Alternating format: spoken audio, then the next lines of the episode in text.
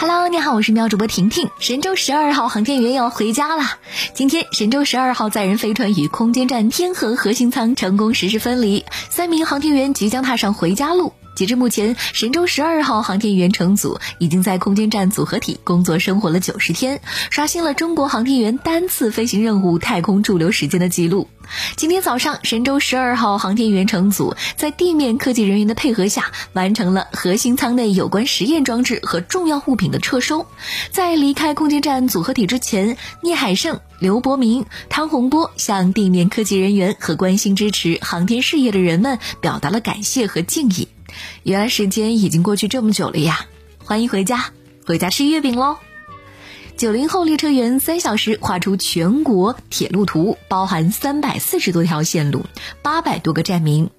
重庆江北复兴号上的九零后列车员三小时内画出了全国铁路示意图，包括了三百四十多条线路、八百多个站名、六百多个结算站、两百多个非结算站。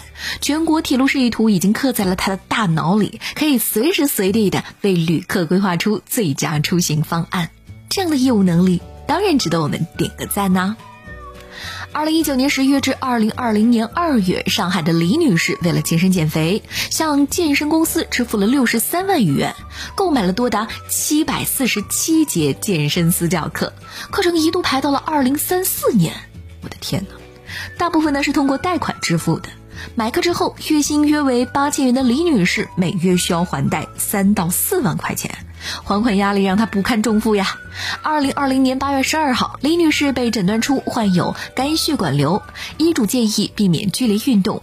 李女士起诉健身公司，要求其退还课程费五十六万元。法院一审判健身公司退还李女士课程费十九万余元。这还真是一个敢买，一个敢卖，买下了长达十多年的健身课呀！李女士这份对健身的坚持，让人还是挺震撼的。不过听完，真的只想把问号打满整个屏幕。最后，再来听听别人学校的故事吧，校园的味道。高校采校内桂花，制四万块月饼送师生。近日，在陕西西安一高校，在中秋节前采摘校内上千株桂花，定制了四万三千块桂花月饼，免费送给师生品尝。学校老师表示，八九月桂花开了之后，满园飘香，师生们都很喜欢，便组织了部分师生进行采摘，联系月饼加工厂生产，在近期加工好之后送到每位师生手中，意义很不错呀。那好了，我是婷婷，今天先聊到这儿，祝你度过美好的一天。